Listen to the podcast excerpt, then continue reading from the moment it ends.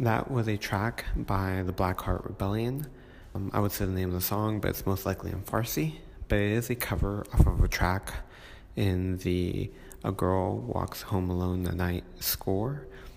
You're listening to The Descent, a show about everything horror. And today's show is going to be a little bit different. We're going to be mostly talking for today. I invited my best friend, and we cover their introduction to horror, Uh, what they've been watching recently, and uh, depression, and how mental health is in music, horror movies, and how it can help us deal with trauma. And we ended with our review of One Cut of the Dead. So I hope you all enjoy this different episode, and we'll start right now. Okay, so today I'm joined with Enrique, and if his girlfriend wants to join in later, she's open to join. Um, Enrique is one of my best friends, and he's actually we uh, we kind of started. Uh, you introduced me to Supernatural. Yes, I did. When it first came out, I watched it. Uh, the first episode that came out, and I was like, "Dude, you have to watch this. It's pretty fucking sick." Yeah. And that's when I was like, you know, we're like Supernatural lights per se. Mm-hmm. yeah, yeah, yeah, and so we we bonded over anime, over music. Uh, and he introduced me to Supernatural, which hopefully we can probably do an episode on later. Yeah, there's so many, man, and it's still continuing. Yeah. Yeah, and final can, season. No, no, man, no, too much. I'm done. How far have you gone? Not that far. I thought you were like season twelve, somewhere around there. I don't know. It's I don't want to give any spoilers, but I'm pretty far. God in. Sister. Uh, past that.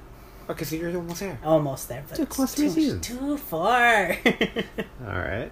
Um, so yeah, uh, I mentioned earlier about the thirty-one Days of Horror, uh, and Enrique is doing that. Yes, I am. Uh, they're on their what, ninth day? Yeah, today's the ninth day. Yep. So uh, I wanted to leave it open if you wanted to talk about anything. Well, we've recently watched a movie or a film particularly called Behind the Mask: The Rise of Leslie Vernon. And this is a, a two thousand six film, and it's a very underrated film. Yeah. But what I thought was really interesting is, no, again, spoilers ahead to whoever hasn't watched this, sorry, but they it's a documentary sort of style film where they introduce, you know, the epidemic, not really epidemic, but more of the the fascination of serial killing. So in this particular film, they they sort of encapsulate a lot of serial killers that we as a pop culture love to actually mm. fantasize, not even fantasize about, to like, you know, we love. So they incorporate Freddy Krueger. They actually mm. mentioned um, the the whole thing, the whole serial killing that he did. Yeah. They also mentioned Michael Myers mm. and the town, how he terrorized, you know, his sister. And then um, they also uh, introduced Jason Voorhees yeah. and the whole cr- uh, Crystal Lake, Camp Crystal Lake incident. Yeah. And I thought that was cool. That was the very, like, first fifteen minutes of the film. Yeah. And that just, you know, begins the whole universe of, like, you know, these famous serial killers and yeah. how they disappear for days and years. Mm-hmm. And then, they, you know, they come back, like, you know, these demons to you yeah. know, kill these teenagers. Exactly. Yeah. So, like, the whole premise of the movie, it's, like, a mockumentary trying to, like, detail, like, the real life, kind of, like, how do these serial killers do what they do? Yeah, exactly. It's um, like a how-to to serial killing. pretty much, pretty much. Uh, it's a horror comedy. I, I, I, I would consider right. Yeah. I mean, it, it it makes fun of like the whole, um, uh, like showing behind the scenes. So like w- one specific scene that I loved was um, setting up the house, mm. and uh, he would go and like uh, s- like start cutting. Uh, Uh, like halfway to the branches so that so that uh, whenever people will try to escape from the house from the second floor, they'll fall. They'll fall and then break their necks. Yeah. Such an amazing scene. uh, so little stuff like that is what the movie is like all based on, and it's like Enrique said, a how-to. And then Robert Englund is in it. Oh my god, Robert Englund plays this uh, psychiatrist in the film, which I thought yeah. was funny because, you know... There's always if, a psychiatrist. Yeah, of course, or a doctor or yeah. someone. They actually mentioned this in the film. He was known as an Um, what was an Ahab, which in the film, if you mm. know, an Ahab signifies that like good uh, soul that mm. is there to defend what he calls the survivor girl. Oh yeah, and yeah, this yeah. is what it, Robert Englund specifically played in this film. But if for those who know who don't know Robert Englund, he played the original Freddy Krueger, mm-hmm. and he was so great in that film. He yeah. like was totally into the role, and he made it funny. Uh, yeah, and in my case. But um, like we were talking about, I wouldn't say mostly it made fun of, you know, the the whole serial killer thing. It's mostly it was a very serious film in the sense mm. that, you know, it, it literally told you what these people do. Yeah. To like uh, emphasize, you know, terror upon, you know, the the person they think is the survival girl. Yeah. And it was really interesting. I did like that film. Yeah, it kind of goes into like the psychology behind it too. Exactly. Yeah. And it, it, it you you know you delve into the mind of these, you know, so-called serial killers and how they think, how they do what they do to, you know, portray their torment mm-hmm. and, you know, their their desire to finally, you know, meet this survival girl at the end. And it's, yeah. you know, a battle of wills at this point. Yeah. It's really interesting. There is that scene for like the uh was it the main slasher movies. It's always about this fascination with virginity, with the final girl, and uh, and it plays on like the expectations that people that the killers sometimes might have. Yeah, and exactly. And speaking of virginity, though, that movie is really interesting on what happens during that, that you know the so-called yeah. survival on virginity. It's it's uh it kind of like reminds me a little bit of um, what's it called? Uh, Cabin in the Woods. In what sense?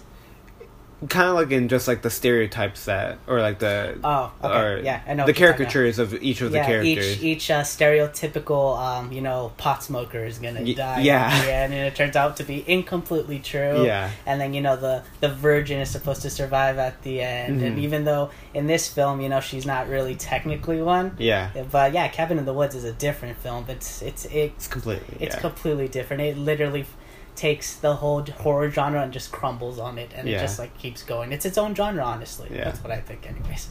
Um, but uh, yeah, so that's with uh, Rise of.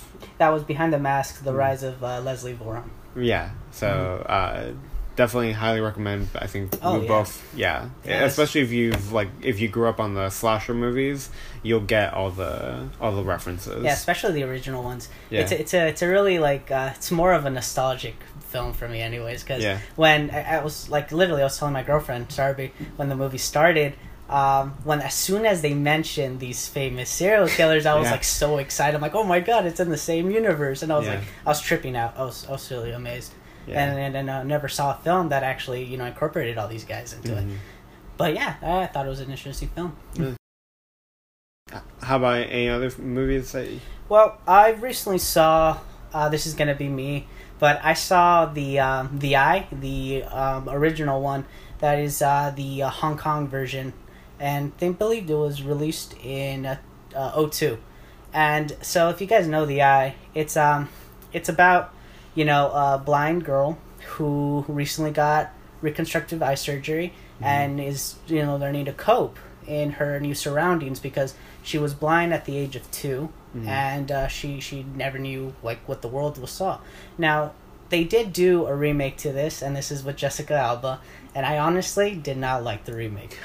I did not like it yeah. at all. It, it's not a, not even a. It's pretty it has the same plot, but I believe it did not do it justice. Mm. The the Hong Kong version was uh, indeed uh, terrifying. Yeah. At least because um, you know, this girl is new to her surroundings, so she doesn't even know if these. You know, what she's seeing is actually believable. Yeah. And I thought that was interesting. Mm-hmm. Yeah, so with this particular film, though, um, she... It's almost psychological in the sense because this girl is walking around wondering, you know, oh, like, you know, this is a new sight. Mm-hmm. This is a new different sensation because she's usually... Um, she's usually by touch, so she knows how things feel. Mm-hmm. She could tell you by that, but then... the the psychokinesis kicks kicks in and she doesn't know what this certain image is. Yeah. She can't tell you directly from sight. And then so then you know the terrifying things start when she starts seeing things. Mm. And she like asking she thinks these people are real, and in reality they're not. Yeah, um, if you guys ever get a chance to um, watch, you know, the oh two version, mm-hmm. it's trust me, it's a lot frightening, especially because yeah. it's it's filmed sort of low dimmed, mm-hmm. and you, you see through her perspective at first, and it's very blurry. So okay. we're literally in her eyes, awesome. Her new reconstructed like eyes, that. Which is pretty cool. Yeah. And then it's a it's a really interesting up to the end of what happens and everything. Mm-hmm. I, I actually like that film. And that's like a general recommendation for all. Uh, Asian horror movies. Watch the original. Yeah, please. Don't watch the remake. No, and uh, don't. I'm not. I'm not going bad on like you know the U S remakes. You know they, yeah. they try their best, but always go with the original ones yeah. every time, even if it's foreign. It's yeah. it's amazing. Yeah, yeah. That definitely. Also brings back, you know, to the original Grudges. Mm, oh, those yeah. are freaky. Ju-on? Yeah, right. Ju-on. Yeah. yeah. Those original ones, man, they, they creep me to this day. Yeah. And I love scary movies. But they're rewatch. Still creepy. Ah, oh, shit. Yeah, I haven't watched it since I was a little kid. Yeah, those those original. And The Grudge has nothing compared to Ju-on, man. No. It really doesn't.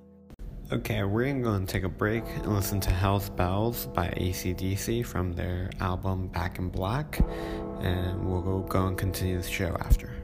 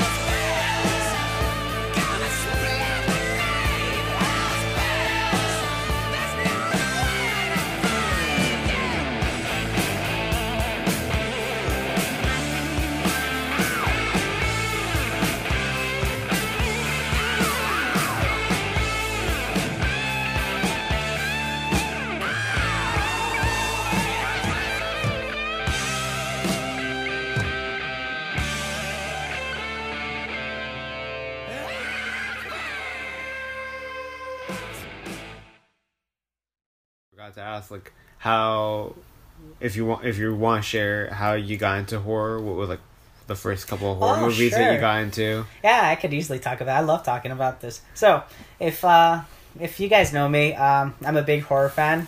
Uh, I started in high school. If you ever knew me, I was uh, loved horror, the genre of it, uh, the music behind it, the whole uh, sensation. You know, you know, you're terrified at the edge of your seat, but. Yeah.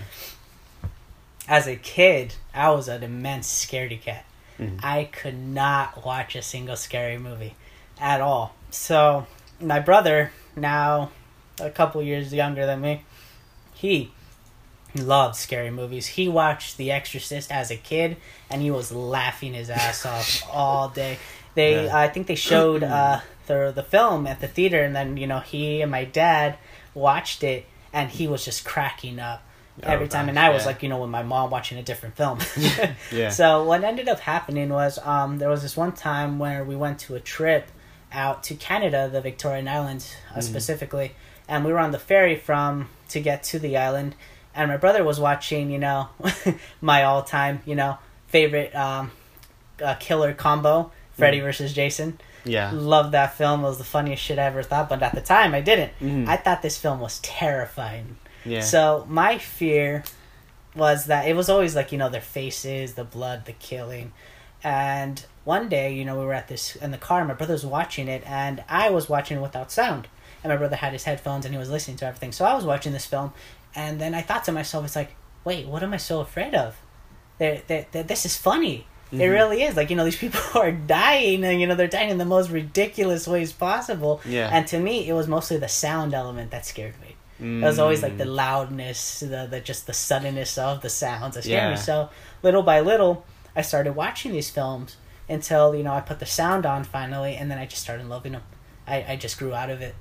Nice. And yeah, because I remember my dad, he used to make me watch scary films. Like I remember watching The Shining, and he literally Shit, put yeah, me, yeah. he put me in the chair, and he said, "You're gonna watch this," and I'm like, "No, Gosh. I don't want to." He literally stuck me there. And I was watching The Shining, and I kept closing my eyes the whole time. I couldn't, I, I couldn't stand the sisters. Yeah. The uh, the whole, you know, blood thing coming up. Yeah, no, that scared me.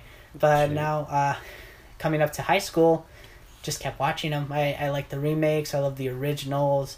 Some of the remakes didn't do it justice, but yeah. I mean, it was still fun to watch. I'm not complaining. Did you have about any it. favorite of the remakes that when they were coming out? Let's see. I remember uh, when Friday the thirteenth came out. Yeah. Now this is funny because you know. If any of you know the original Friday the thirteenth, and again, spoiler alert, in the original Friday the thirteenth, it wasn't Jason Voorhees who was the killer. Mm-hmm. It was his mom, which I thought was pretty cool. Uh, but in the original, in the remake, um, it, it was Jason, like straight yeah. up. They never even introduced his mom. They did, but it was only briefly. Yeah. They only mentioned that, um, that you know, she died trying to protect him. That there was this girl that chopped off her head, and, you mm. know, we see him coming from the lake yeah. with his, I think... I I believe it was with her head, if I'm not mistaken. If not, I think it just comes up with a machete. Mm-hmm. And then, you know, you have these campers mm-hmm. after that, you know, these kids coming up yeah. to the camp, and, you know, the, the the sex scenes and all that that happened. And, you know, sex plays a really interesting role in the Friday the thirteenth films. If I don't know if you know that.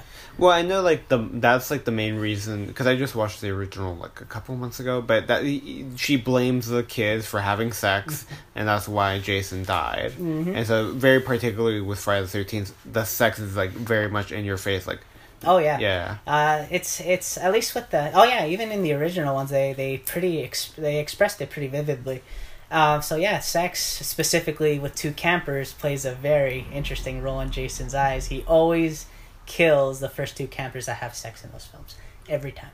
There's, like, not one yeah. answer. Maybe, you know, there's a couple of people that get in the way. Yeah. Sometimes, you know, you have a cop that's being investigated, and, you know, he dies against yeah. a tree. At least in uh, part two, I remember that. Uh, but, like, you know, it's always these teenagers, these campers, these counselors that... Always like, you know, hey, let's find this. Let's go to, you know, Camp Crystal Lake, find one of the cabins and have sex in it. Yeah. Who the fuck does that? I mean, I get the appeal of it. It's like, oh yeah. my God, people died here. That turns me on. But yeah. literally, if there there's a story about a guy who kills in that area, I don't I don't think you should stay away, I guess. Yeah.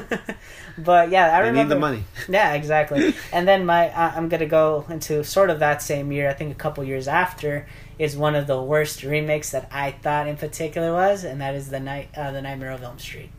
I did mm. not like the remake to that. Honestly, yeah. the only reason why is because the actor they chose mm-hmm. is not Robert Englund. He he did not portray him. He he portrayed him as terrifying. Mm. I'll give you that. It was that element of like, you know, scaredness, you know, you're scaring these teenagers, but there was no comic. There's no comedy in the character that Freddy usually is. Yeah. Yeah, and I I was disappointed in that. He was always just like, you know, I'm gonna kill you, but you need to watch them suffer and have a blast doing it. Yeah. And that made me sad. It really did.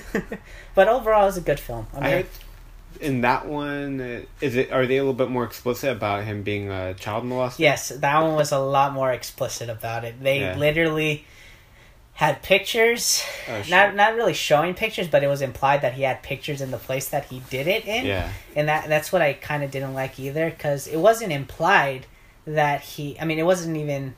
In the original, it wasn't even... Uh, implied that he was the the parents. It wasn't until like the second or third movie. Well, when... even not even in the second or third one. He in the first one, the the parents thought that he was getting too close to their kids, mm. and they kind of thought that he was being a little touchy, I guess. Yeah. But in the in the remake, they really implied that he did like molest these kids. Gotcha. There's pictures. There's a lot of kitty oh, toys, gosh. and there's a little playpen that he had mm. hidden in the back of the school, or like in the back of a room somewhere. Yeah. yeah, they made that very explicitly clear. Gotcha. Yeah, no. Yeah. yeah, but I mean, horror has always been around. My dad introduced it to me, as I told you in the beginning. Yeah. Um, and then I diverged into more of the, you know, the sort of, to the general people, the screamo bands that, you know, that play most about, like, you know, death metal and all that. Yeah. Uh, I diverged into that and listened to it more because I was just deeply fascinated. Yeah. And then that diverged into what I am into right now, which is true crime. Serial killers, you yeah. know, people like Ted Bundy, um, Charles Manson. Even though he didn't kill anyone necessarily, yeah. his psychology behind it was interesting. Yeah, and then you know, it's just a it's a morbid fa- a fascination. I know that for sure. I mean, you're you're you're gonna have you know a couple of uh, of times where you know you feel bad for these people, but it's the psychology behind these, you know, these serial killers that fascinates mm. me. And then also measured in psychology, just F Y I. Mm. Yeah. That was like another thing, and I was having a conversation with uh, Elizabeth mm-hmm. about like, I don't know, it, it's hard for me to believe that a person can be inherently bad or inherently uh, like they can't change, mm-hmm.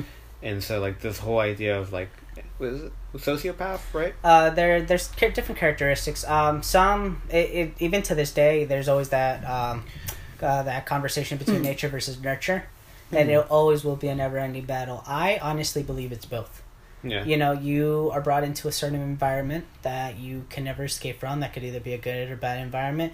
But you could also bring about, you know, how the way that your parents treat you. Yeah. I mean, you could also, honestly, you have the best parents in the world, mm-hmm. but you could be growing up in a very bad environment, and that influences you to become something else. You think that's yeah. your new normal. Mm-hmm. And then, you know, you have your typical, you know, that he was always born evil. Yeah. And I honestly don't believe that people are born evil. They are groomed into being it. Yeah. Because depending on the environment they grew up in. Gotcha. Um, but yeah, a lot of people uh, like to use that, that, that argument. It's like, oh, he was always born evil. Yeah. And I honestly disagree with that statement. I never, never honestly truly believe that people are born in a certain yeah. way. They're, they're, they're, you know, they make their choices up to the whole point. And that's mm-hmm. where... You know, we, we have specific uh, terminologies to these people. There's sociopaths yeah. who show a lack of empathy. Yeah. And then there's psychopaths who necessarily go to the extreme and actually harm a physical person. Gotcha, yeah, gotcha. Yeah, so that's the difference between those two. And uh, so, like, it, with sociopaths to attach that, like, negativity, like, inherent negativity towards mm-hmm. it, it's like, just because you lack empathy doesn't mean, like, you're bad per yeah, se. Exactly. It's just like... You, you probably have a difficulty connecting with exactly. people. Exactly, and that's what I always hated. Uh, sociopaths aren't necessarily, you know, negative. They just can't express themselves through other people. They can't show... They have a lack of emotions. And that doesn't necessarily mean that you're a bad person. It's just you can't show it. Mm-hmm. And that's what sucks. A lot of people believe that serial killers are sociopaths. Yes, some of, most of them are, but mm-hmm. not everyone that's labeled a sociopath is going to be a serial killer. Yeah, I mean that's that's just negative and bad thinking. That's literally incompetent thinking. Like yeah. I, no, just no, that's not gonna happen at all. Yeah, Uh, but yeah, and then, you know, we, we have the whole, you know, triage, which is the, called the McDonald uh, tri- uh, triad. Yeah. Which, you know, we, we kind of uh, distinguish, you know, certain character traits that could evolve into violent tendencies later on, which include, you know, uh, urinating in the bed as a kid. That's mm-hmm. one of them. It's always... Uh, how does that connect to it? It's, it's interesting. It's just... Uh, I forgot why specifically that one was there. I think it's just a lack of control. That's what it is. It's a lack of control, and that is sort of associated with your body fluids, anything in general, gotcha. Which will lead later on to lack of controlling your emotions. Mm. Now, with this triage, though, you have to have two of these characteristics in order to be classified as one, I guess. Yeah. And then there's the uh, killing of animals. Yeah. And I seriously don't know why anyone would do that. Yeah. But uh, apparently with some of these people, I think they just want to feel something. They want to be in control of something that they can't really do that within yeah. their lives. So they... you know, they kill these animals that are helpless mm. and they can't really do much. Mm. And then that's one of them. And then the last one is, um, I'm forgetting this now. Oh, there we go. It's being an arsonist. There you go.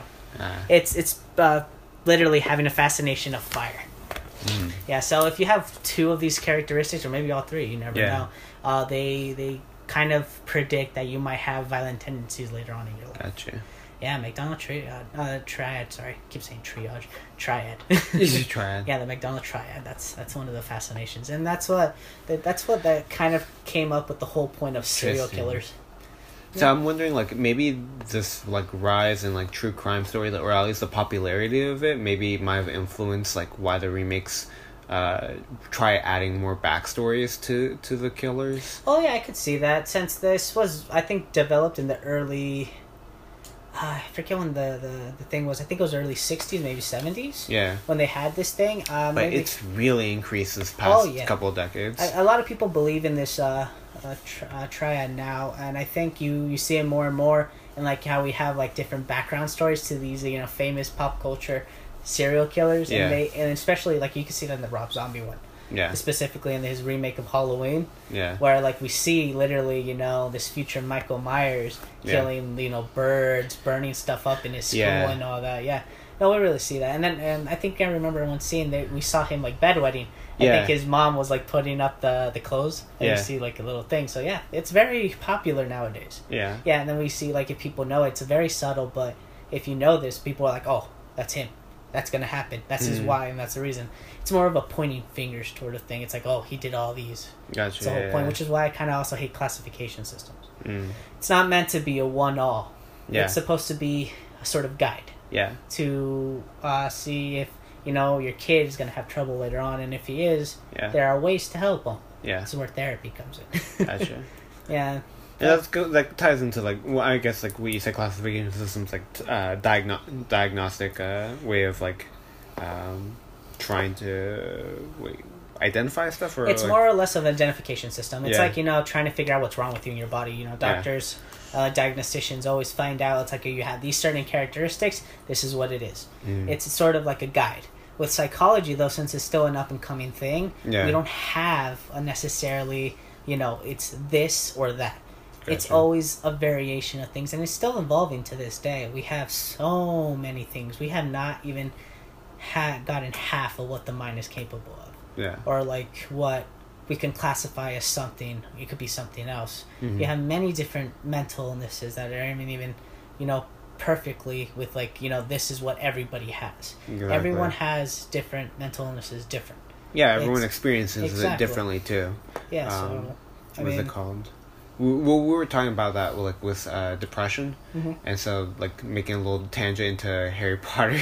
Oh, okay, uh, go so uh, J K Rowling said that, uh, and this is like you don't have to take everything that an author says or the directors say into like their work, but uh, that the Dementors were supposed to be a representation of depression. Ah, I could see that happening. Yeah. Yeah, they're they're literally trying to suck in souls to feel something. Yeah, yeah. I could see that happening. Uh, That's a pretty good representation. Well, I mean, it depends, like, because like some people, we were having a conversation in the class, like, personally, whenever I've had uh, any depressive episodes, uh, and especially like in middle school, high school, it did feel like it was something separate from me, like that kept on latching itself onto me. Oh, okay. Like, and a, so like I can kind of see like it. The Dementors were like metaphor would work for me. Mm-hmm. Like an but, outside source coming and getting into your life, basically. Exactly. Okay. But then uh, our professor, they uh, they have, I forgot what's like, uh, when they, they, like, depression is, like, ongoing throughout their life. I forgot. Recurrent like, depression? Or, like, it's just, like, it's always there. Like, it's, like, it's, I guess, like... I guess severe depression is one way to classify it. Yeah, so, like, pretty much, like... If, ever since, like, they they were, like, a kid, I okay. guess, like, mm-hmm.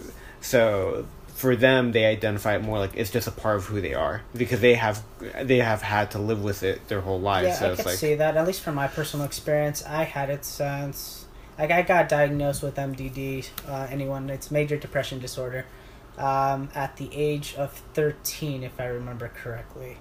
And I could honestly tell you that it's... I, I already made peace with this. It's it's going to be in my life. I can never get rid of it. Yeah. It's always going to be there. It's part of who I am. And I'm proud of that, actually. Because I, I would be normal. And I don't like being normal.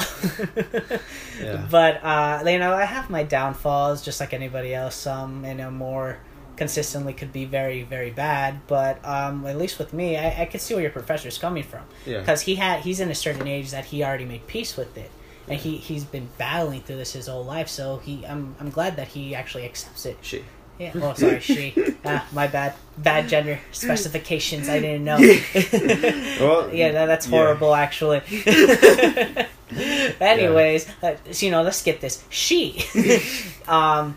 Actually, you know what's funny though, specifically with the gender thing, most, you know, I, I you know, as a psych, well, at least as a psych major, we're kind of prone to, uh, you know, classify gender, specifically with depression, with females.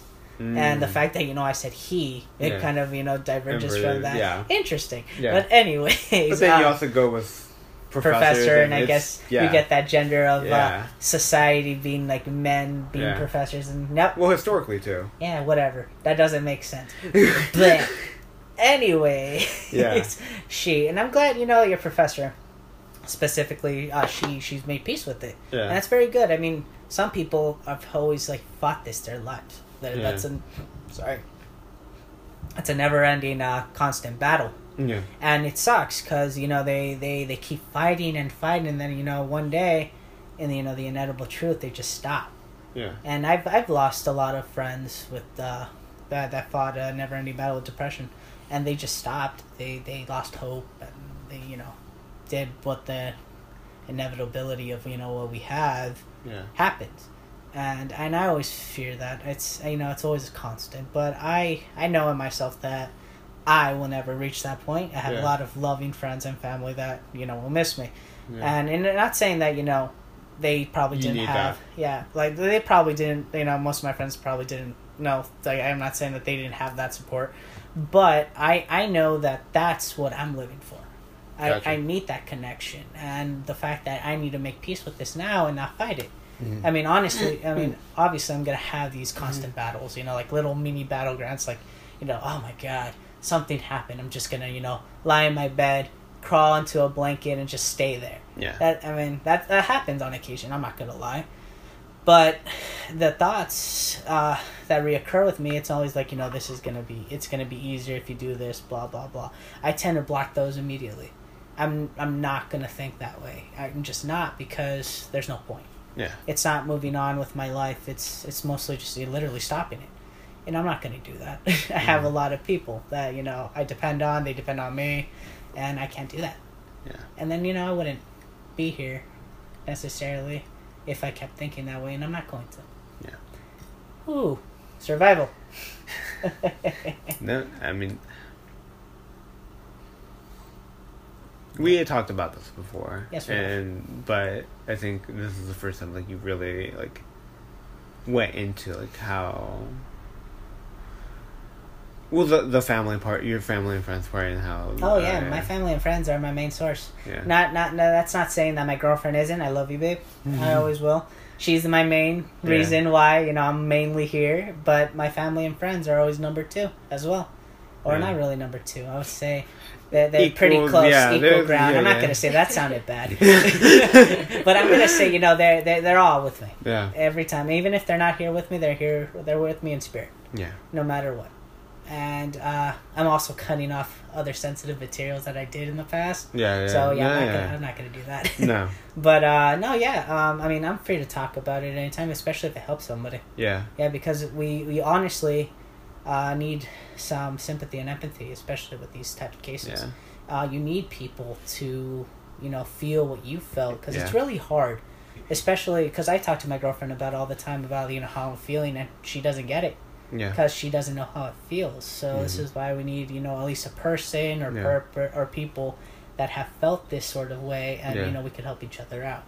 And yeah. that's why it's it's a really fascinating thing, and I think a lot of people, uh, literally, one of my one of my quotes is "Misery loves company," mm-hmm. and I truly believe in that sense, because you know we, we suffer, but at least we suffer together. Yeah. And you know we connect through. Through misery, I guess. Well, yeah, that that in shared that, sense, that shared, shared pain. Yeah, that shared pain. In that sense, not the other meaning. Yeah. Which yeah. is some other thing. Yeah.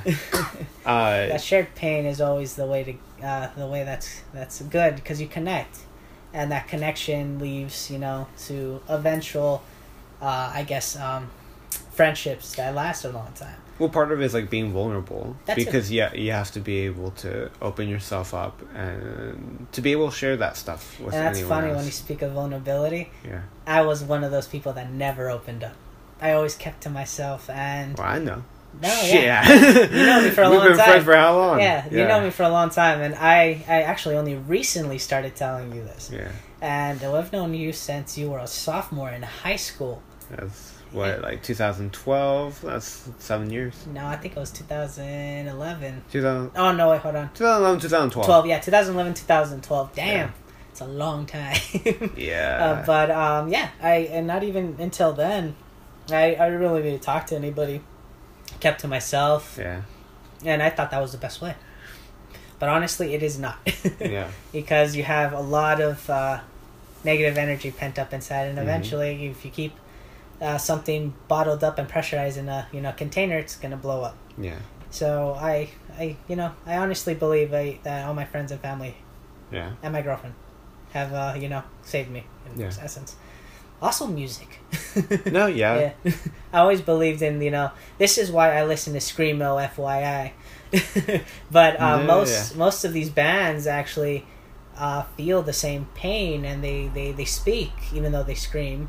No, to me it's speaking, okay? the um, lyrics, the, everything. The lyrics, they, they literally share, you know, their pain. Even and, like the vocalization too. Yeah, exactly. They they that you know what people in our you know our type of you know genre of music say that they're whining screams. Yeah.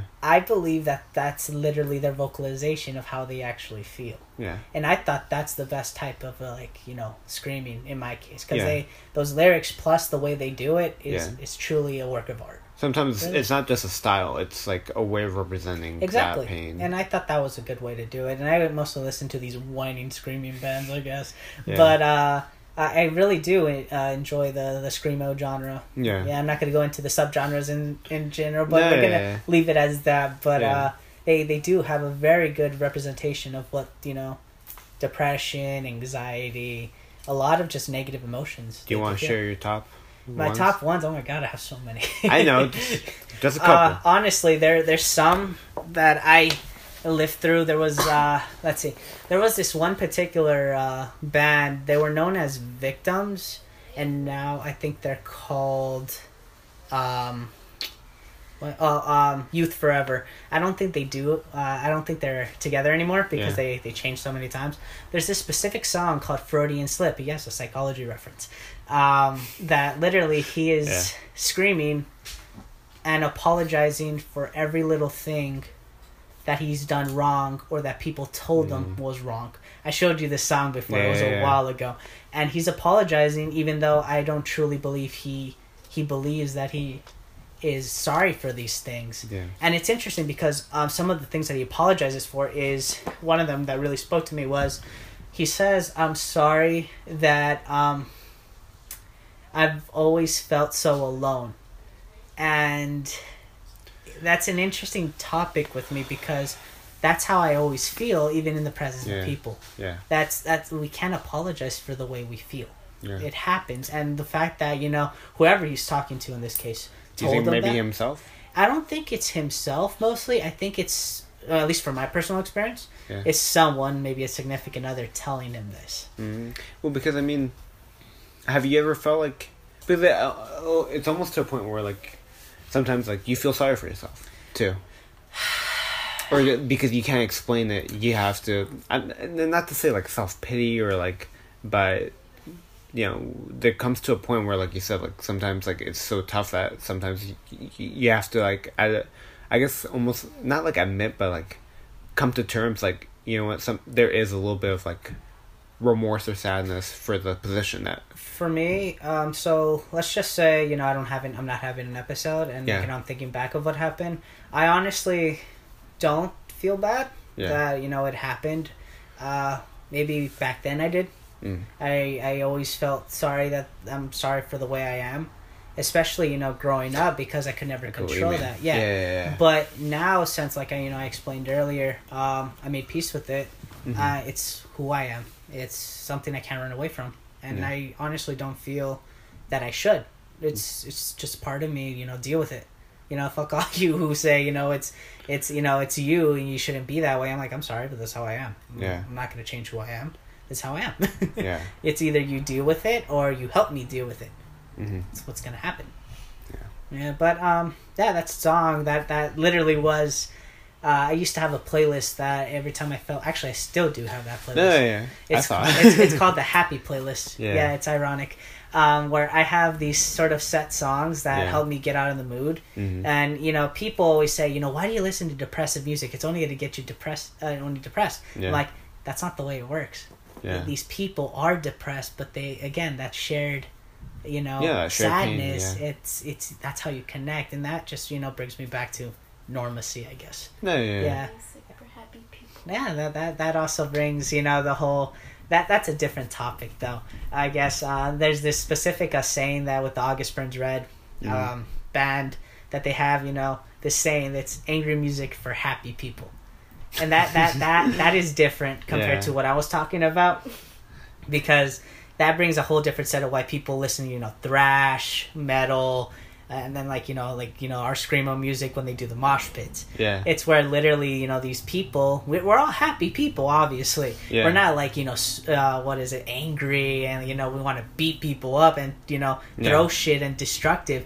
No, the reason why we do this is because we have so much negative energy inside inside of us that we let it go through these mosh pits, mm. and then you know we give it to each other, and then you know we're letting all our energy out, yeah. and this is why you know these mosh pits are actually happening, or you know what you call hardcore dancing nowadays. Yeah. This is an old term back in like what twenty tens. Yeah, but yeah. there's a difference. I mean, like yeah. there, there's the people who like punch and kick and don't yeah. have no consideration for the people around them. Those people are dumbasses. I'm yeah. gonna give you that. They they have no, you know. Um, you know, no, what is it, no connection to these actual, you know, music. They just want to punch shit. Yeah. While, you know, most of us, specifically, I mean, you know, I'm talking for myself specifically, yeah. but I, I, I've talked to people that feel the same way. You know, we're, we're like, pushing each other. No, yeah, you know, you we're shove, shoving. And then, you know, if someone falls, we're not going to leave them there on the floor. No, we pick, pick them, them right up. up. And then, you know, we do it again. It's mm-hmm. a shared sort of energy that we all share until we're, we're done. Yeah. And that's usually with this music. And I thought that was good. Yeah. So it's always going to be, you know, angry music for happy people. Yeah. Because, you know, we're invertibly happy. We're not mm. sad. Well, most of us are. But we're we're just trying to release all the emotions we have. We're venting. Yeah. And this is what this music usually does. We're venting out our emotions. Yeah. Still love that saying, too. Okay, we're going to take another break and listen to Psycho Killer from the Talking Heads, which was featured at the end credits of Behind the Mask: The Rise of Leslie Vernon. Hope y'all enjoy, and we'll continue right after.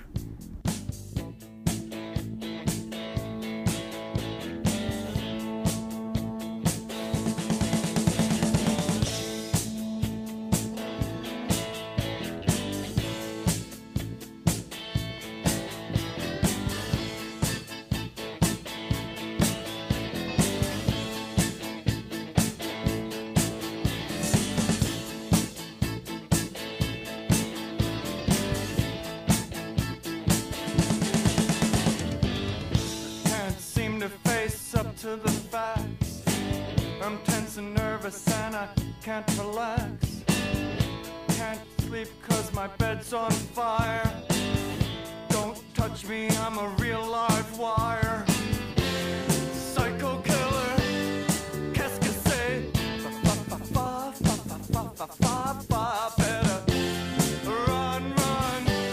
run, run away. Oh, psycho killer, qu'est-ce que c'est? Better.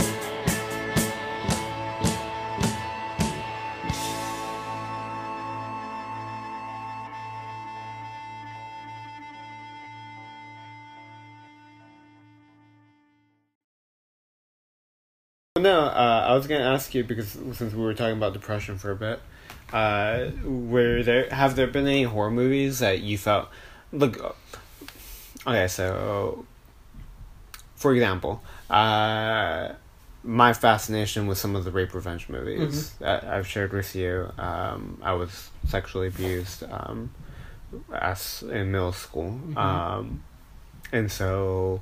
It, it's not like even like this like fantasy fulfillment, but even like it, there's something cathartic sometimes that that that comes through uh, watching certain scenes. I could see um, that happening. I, and of course, like this is this is specifically me, mm-hmm. and not to say like for some people it re-traumatizes them.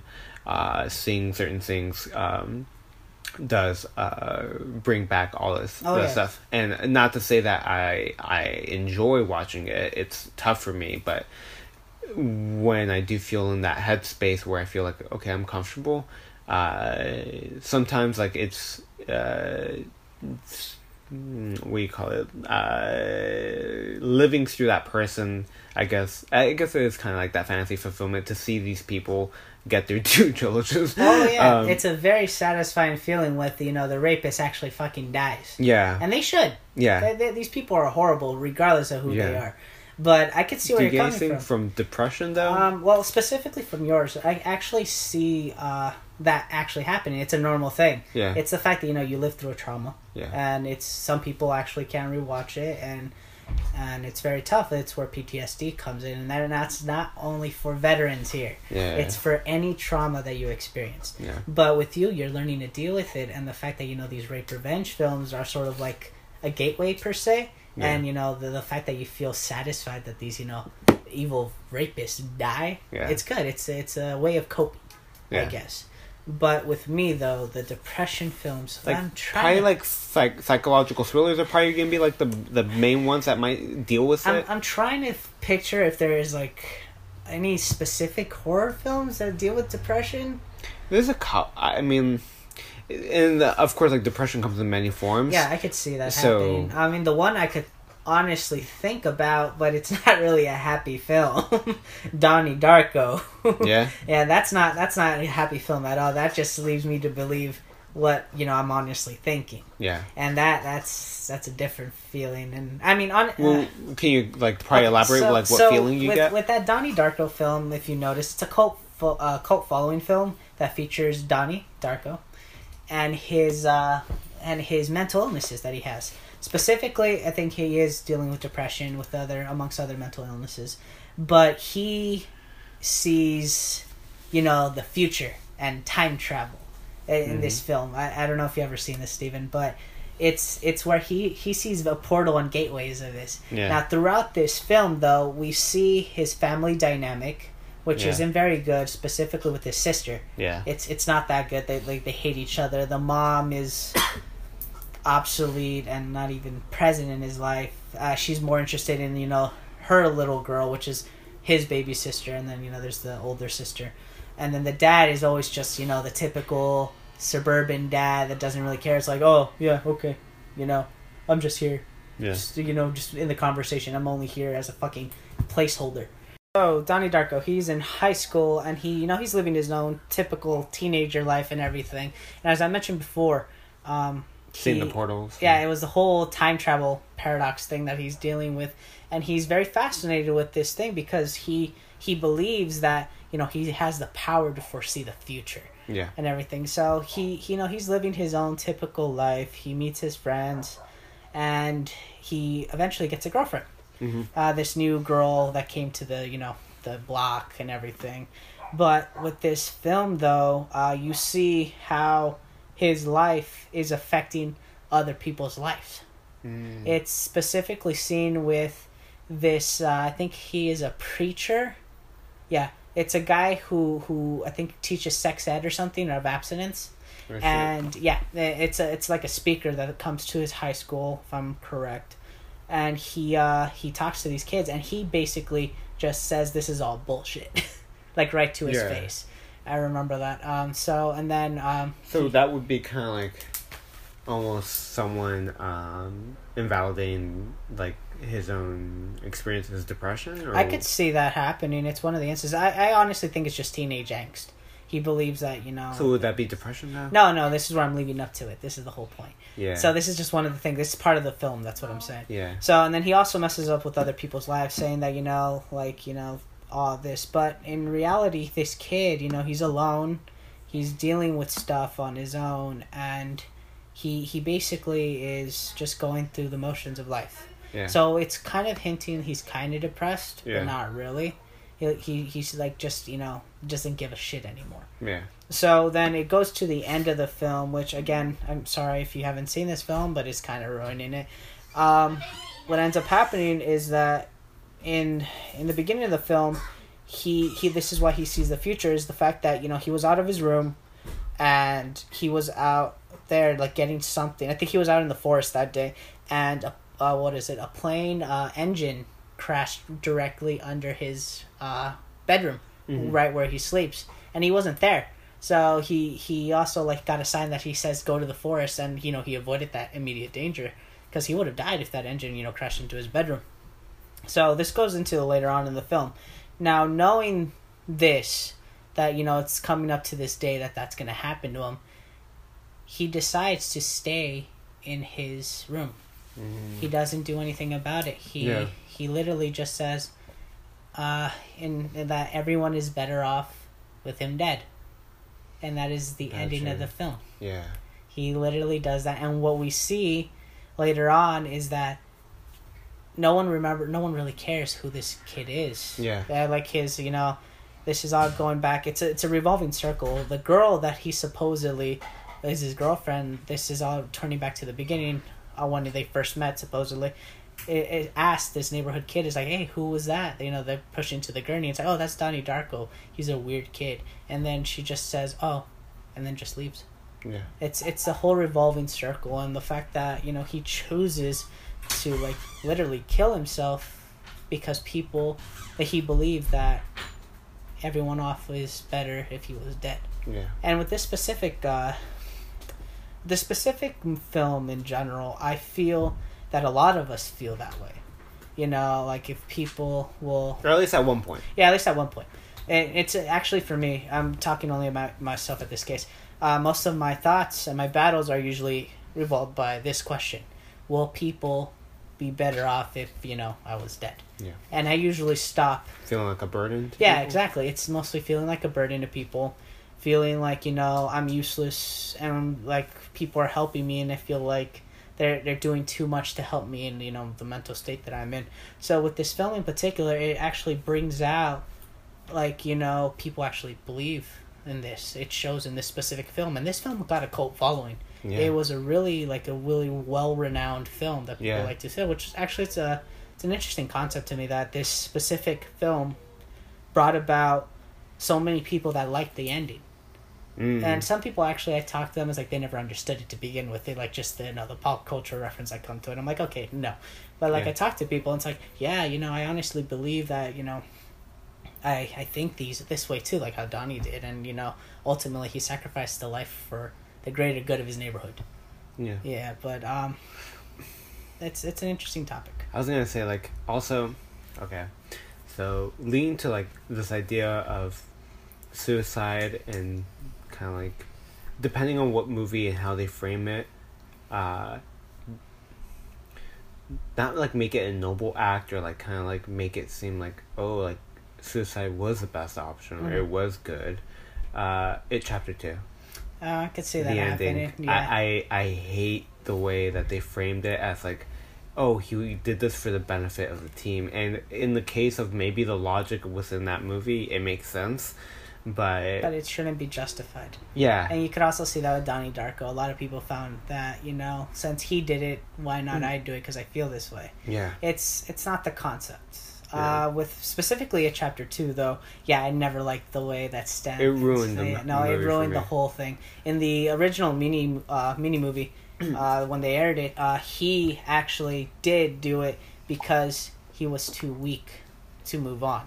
And that was just done. That was no for the greater good of his, yeah. you know, group. That the fact that, you know, they're going to die if he doesn't yeah. do this. No, it's he was too weak to move on because of the terror and the trauma that he witnessed as a kid. Yeah. It just all came flashing back. And, you know... And that makes sense. That makes perfect sense. Yeah. And in this specific remake, that's one of the reasons, like you said, it's one of the reasons why I hated that film. Yeah. It's they justified his suicide. Yeah. And it's... No. No, yeah. That's not right at all, man. This is trauma. Yeah. This isn't even close to what people should even do or think just yeah. because, you know, to survive. Yeah. And, you know, that's... I get the whole greater good thing, you know, kill one for the greater good of the people, but no. Not yeah. in this specific film. Yeah. It shouldn't have happened. Yeah. No. So, I, yeah, I, I... So that kind of... You're talking about Donnie Darko, and I'll, I have to revisit it. Uh, did you ever watch the director's cut? No, I haven't. I have the original well, theatric film. Hopefully we'll go to and watch it together. Oh, I'm down. Um, yeah, I wanted to see what the director thought at the time. But uh, you were also thinking, did you want to talk about Midsommar or Hereditary? So, you know, speaking of these, most of these directors do these films because of the way they're feeling, right? Yeah. Uh, Donnie Darko, I think, I, I don't know why specifically the director did it, but uh, since you mentioned Midsommar... Woo, that specific director. So, if, again, you know, reiterating, this is the director of Hereditary, which yeah. is a very interesting horror mm-hmm. film. It brings about a lot of elements that, that is pretty good. You get the supernatural, yeah. the uh, the trauma, the yeah. depression. The... But at the very center, it's the family dynamics, oh, their yeah. their drama. Um, but yeah, yeah. But uh, with Midsommar, same director. Uh, so again, spoilers if anyone's seen it. Uh, the first fifteen minutes of it is very traumatic. The mm-hmm. main lead, the the protagonist, specifically the female, actually she is the protagonist. Um. She witnessed something that is very traumatic. I'm not going to go into details because I know you haven't seen it. So, and it scars her. At first, when I saw this specific scene, I thought it was probably, you know, a group of other people who did this. But as you see throughout the film, it, it turns out to be what really happened to her and her family actually happened. It wasn't through any other means. It wasn't through, you know, supernatural causes. It was human... you know, um, interaction and, you know, following through to what happened to her. And this traumatizes her throughout the whole film. Yeah. It's it's very evident. It's not even, you know, that first fifteen minutes is not, it's very traumatic. And a lot of people argue that it's not very, like, thorough mm-hmm. of what happened to her. Yeah. It's very evident throughout the whole film that is, she is still traumatized to what happened to her. Yeah. It's, it's evident through, like, even... when they're deciding, you know, one of the the um the roommates of, you know, the boyfriend. And first of all, I hate the boyfriend in this film. He is such a fucking asshole to her. And it's justified because of what happened to him. Again, I'm not telling you what happened. But again, it's not happening. But, um... so, in, uh, when, when one of his roommates finally invites him to this Swedish... I think it's Sweden, right? Swedish, uh... the Swedish festival that happens every, I think, fifty years or so. Yeah. Um, and happens in this specific uh, little sort of, not even a town, it's more of a a community. There you okay. go. It's more of a community that they celebrate this sort of ritual. Mm-hmm. And uh, and this roommate actually, you know, talks to the main protagonist about the trauma she's experienced. Mm. And he... relates to that trauma with the trauma that he experienced as a like a youth, like witnessing something that is kind of equivalent to it. And that also ties back to what happened in the beginning. You see that Evelyn, and throughout everything you experience the trauma that she's living through every day mm-hmm. throughout the events that happen in this festival. Yeah, you see a whole different Jack and a whole different, you know, side of her that she's literally, you see her, you know, living through this. And like every little step, every little action she does is just trying to survive from what she witnessed. Gotcha. Now, the festival is a different thing, though, yeah. obviously. So what happens there is um, so it's a lot different. She has this trauma that she, she deals with. She's still dealing with it. Mm-hmm. And so part of it is that you, you would say that she's depressed. Oh, yeah, she is. Definitely. You could see that very evident in many scenes that, okay. that happened throughout. But it's not just that. It's... if you've seen the film, you see how the community helps her dealing with this trauma. Okay. You you really do. It's it's very evident because this community is all all for one and one for all. Mm. It really is. They they feel everything that each other feel that each every one of them feels. They're literally such a sympathetic and empathetic sort of people mm-hmm. that they witness everything together. And when this, you know, this outsider comes in, you see that happening as the events progress towards gotcha. The end. And this is why I love Midsommar. A lot of people think it's a very underrated film. It's very just like, oh, this is going to happen. This is what happens. Or like predictable? It's, it's sort of, pre- it's not really predictable in my case, mm. but some people believe they think it was predictable. Oh, okay. Um, but one of the snippets that I liked about this film is the reason why the director did it.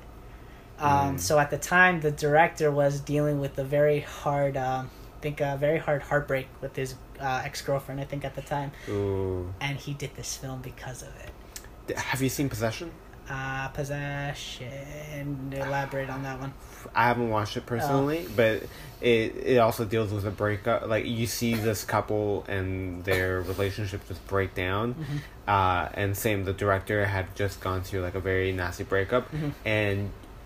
I think, I guess, like, there are some violent scenes, mm-hmm. but, like, it's just, like, you just see this expression, this breakdown of this relationship, and hopefully we can watch it together. Yeah, no, too, but... with Midsommar you see that, and that's I okay. see that's at least the premise of the film. Gotcha. You'll understand what I mean if you watch yeah. it, Stephen. You will understand. No, yeah, it's just three hours.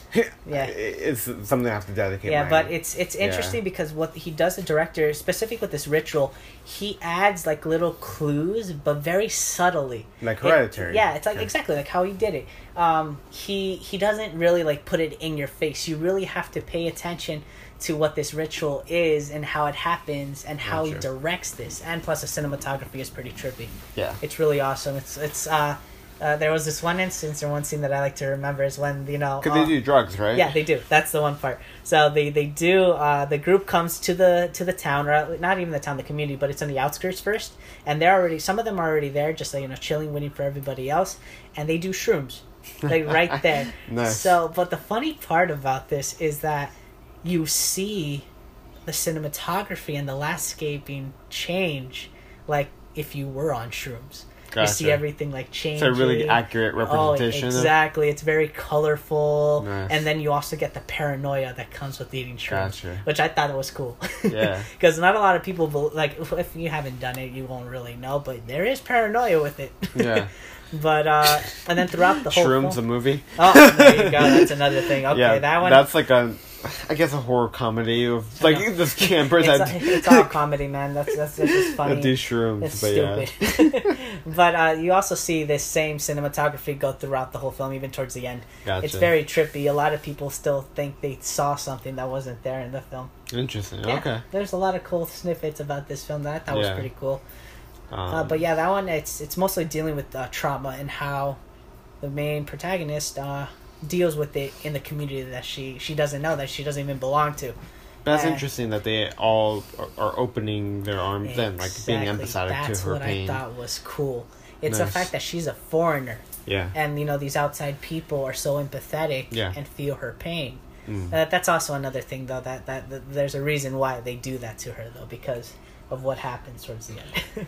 It could be, uh, I from what I've heard, it sounds like this is almost like also part of like the cult mentality of like, uh, I forgot what's it called, like o- emotional bombing, ah, like being yeah. over supportive t- so that the people are much uh, more open to entering that community. Exactly. Yeah. Uh, it's a tactic used to uh, trick people into into.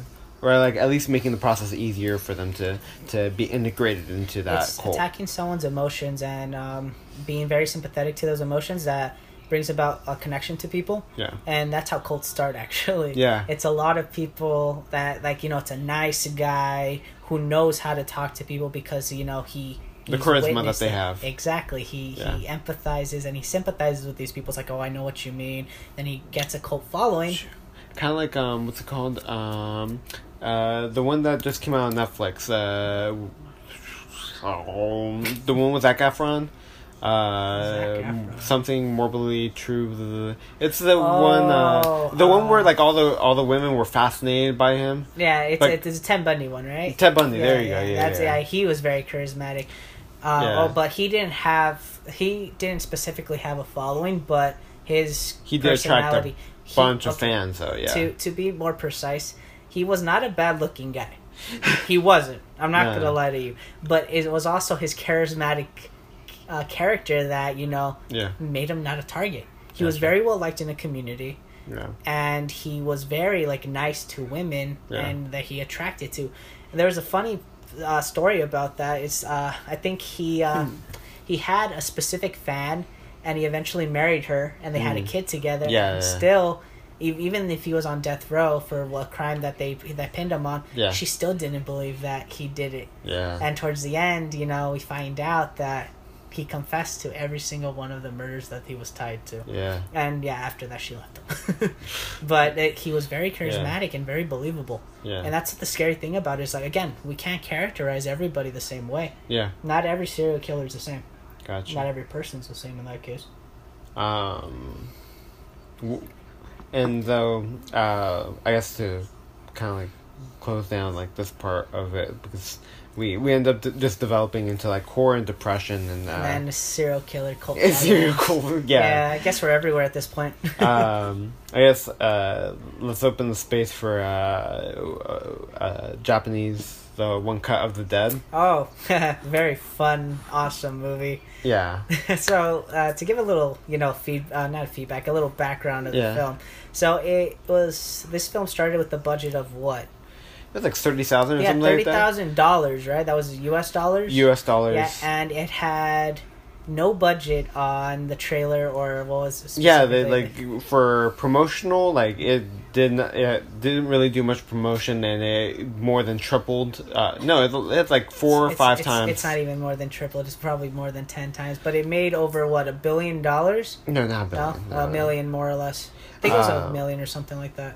We have the D V D. That's no, somewhere over there. I don't know. But it made a lot of money yeah. when it came to the box office. Yeah. It was a very... It, they didn't show any trailer. They didn't yeah. promote it very well. It was literally just, I think, from, you know, shot to D V D. Right? No, um, they opened in the theaters. theaters. Okay, so it was from shot to theater. Yeah. And a lot of people love this film. Yeah. Because it, it's, a, it's a very fascinating concept of what happens. Yeah, so I guess, like... To to give the main premise of the movie, it because uh, this is another zombie movie, Ooh. but um, it's kind of like a found footage. But the difference about this is that, kind of like Le- uh, the Rise of Leslie Vernon, mm-hmm. it kind of gives you like the behind the scenes of creating this uh, movie, and so it opens very much like this is a horror movie, this is a zombie movie, and then it eventually devolves into. Uh, how that horror movie was created. Uh, and so there's a lot of comedy in seeing how everything that goes behind into, into making a very certain scenes. And it's One Cut of the Dead means like it's a one extended shot, no cuts. Um, there's no editing involved. No, no editing involved. And so like there's also the humor of that, of, of improvising uh, when mistakes happen. Yeah. Uh, and uh, so... I, I loved it. Um, it's a great film. Um, it's it's typically different from any zombie film that anyone has encountered. Uh, I know that yeah. you know you have your typical you know zombie eating you know people and yeah. all that, but it's it's the fact that you know you get the behind the scenes look of how these people did this to create yeah. this. It was pretty. It gets funny. Really meta. Yeah. Oh yeah, it really does. It's really interesting. You're like. You're really behind, like, you know, it's almost Inception. You're behind a camera with another camera and then another camera. Yeah. So it's really cool. But um, what I liked it, well, the fascination about it is the fact that, you know, how you said, it was literally one shot, one edit. So most of these actors, even though some were like assholes, um, they, they had to improvise. Yeah. And so, and most of the people that are doing behind the camera work, they were like holding these signs saying like, you know, something's wrong, improvise, yeah. do something. But we don't get that initially in the first like what, thirty, thirty no, minutes? Or it's like first fifteen. fifteen minutes, right? fifteen to twenty minutes. Because the first fifteen minutes of the film, it's literally the film itself. Mm-hmm. We don't get any background story. We literally just, you know, open scene. This is what's happening. We're making yeah. a movie, yeah. right? And then you know, after towards like the end, the, you know, the part one of the end credits, yeah. we get like a month before of what was really happening. Exactly. And that's when the comedy part kicks in. Yeah, it's even funny. But uh, yeah, it's a really fascinating film because it's it a heartwarming you... film oh, too. It really yeah. is, yeah. Because you you know you get the director side of it. Yeah. And even though in the beginning we think like he's like oh my god he just wants to shoot this just yeah, for the fun of it. Yeah, he's an asshole like always. And then you know we get the opposite of like you know the part two when yeah. it comes in we get the actors that are assholes and yeah. everything. Yeah, it plays with your expectations because you get one impression by the characters that these characters uh, that these actors portray in the movie, but. It it really upends that, and then so like at the main premise of it, it's like the director and the daughter. Yeah, like that's the emotional core to this movie. Yeah, you get that relationship and how they both want to like you know the you get the dad who's like an old time director already, mm-hmm. and then you get like the newer generation of who wants to be a director too, and how yeah. their ideas sort of mash up and come together towards the end. And I yeah. thought that was cool. And specifically, you know what happens towards the end. You know, with the yeah. photo and everything. They even make fun of, like, method actors, too. Yeah, exactly. It does. That's why we all hate... You, no, guys, we all hate method actors, okay? I'm just telling you now. They're all a-holes. Actually, in the uh, Last House on the Left, mm. one of the killers uh, was a method actor. In that film? And actually threatened some of uh, some some of the other uh, co-stars. Yeah, that happens with method acting. Yeah. You get so into your role... And that's what we get in One Cut of the Dead with specifically one There's comedy actor. In it, yeah. And actually specifically two actors, but one was just suddenly. Yeah. Uh, they get so into their roles. Yeah. And they, they they start becoming the character they actually believe in. And we actually see a lot of uh, that happen even today Hollywood. I could give you one example with... Uh, you know, Christian Bale is one of yeah, them, right? Not Christian Bale, but when I'm specifically talking about, God rest his soul, is Heath Ledger. Oh, with his Joker. Yeah. Yeah, he... Uh, He really got into that role. Yeah. He didn't sleep, and you know what ended up happening yeah. is he O D'd on his sleeping medication. Yeah. Uh, well, not really. It's sleep aid medication. Yeah. But they, with these method actors, they get you know it's a really well-rounded um, method of doing you know your acting, your job. Well, it depends. Like like you said, if it gets to the point where you're sleep depriving yourself, or like Christian Bale, he went into like ninety or eighty pounds for The Machinist the, yeah. or The Machinist. Oh yeah, and then they also get um, what's his name, um, Matthew McConaughey, who did Dallas Buyers Club, yeah. who also lost a lot of pounds just to get into that role. Yeah, it's like you it get, could be get, unhealthy for yeah, a while. Exactly, but um, you know, then you get these iconic roles that they play in, but at what cost? Yeah, you get me. But you know, diverging again with uh, one uh, with One Cut of the Dead, uh, we we see that in in yeah. both instances, and we also. To get you know the before and after yeah. you know we get like this is happening, why did it happen and all mm-hmm. that, and then you know throughout the whole second part of the film yeah you we all I remember when we were watching it we were all like, oh, that's what happened. Yeah, yeah, yeah. Oh, this is why that's yeah. happening. There's so many comic comedy parts yeah. in this film. I was cracking up throughout the whole second part. It yeah. was great. I no I was crying. It was nice. Uh, even uh, we have a friend there, Emmanuel, who they normally, I guess, don't watch that many horror movies, at least compared to us. Oh, yeah, no, yeah. this is like no competition. Yeah. He's, you know, a normal guy yeah. who watches, you know, your typical regular films from time to time, not yeah. like every day. Yeah, so uh, they enjoyed it, and I would highly recommend the movie to anyone. It, it's it's literally, it's, it's a comedy... Uh, somewhat drama, because you get into the drama of the behind the scenes. Oh so. Yeah, they get that, you know, uh, director, uh, what is it, product, uh, producer. Yeah, yeah. Conflict. Yeah, so it, it's it's honestly it's it's it's hilarious, um, and uh, I think no, we imported the oh Shudder has it right Shudder now. has it. That's yeah. uh, that's one of the streaming sites that I think only has it at the moment. Yeah. Unless you actually you know do your streaming by other yeah. means. Yeah. Hint hint. Wink wink. Yeah, but uh, you could find it at Shudder. Uh, it's not that much. I think it's a what four dollar, four dollar ninety seven subscription. I think or five or six dollars for yeah. a month. For a month, it's not too bad. If you ever want to see any horror films, a lot of international horror movies on that on the, on that one. So yeah, if, if you want to spend a couple bucks, you know, get a subscription to Shudder. Yeah, especially this Halloween season. Exactly, um, and I think, well, yeah. Uh, Call it a, a episode. Oh sure, why not? Yeah. Have fun, guys. We've been talking for like an hour. Yes, we have. um, thanks, Enrique. Yeah, no problem. Bye, guys. Bye.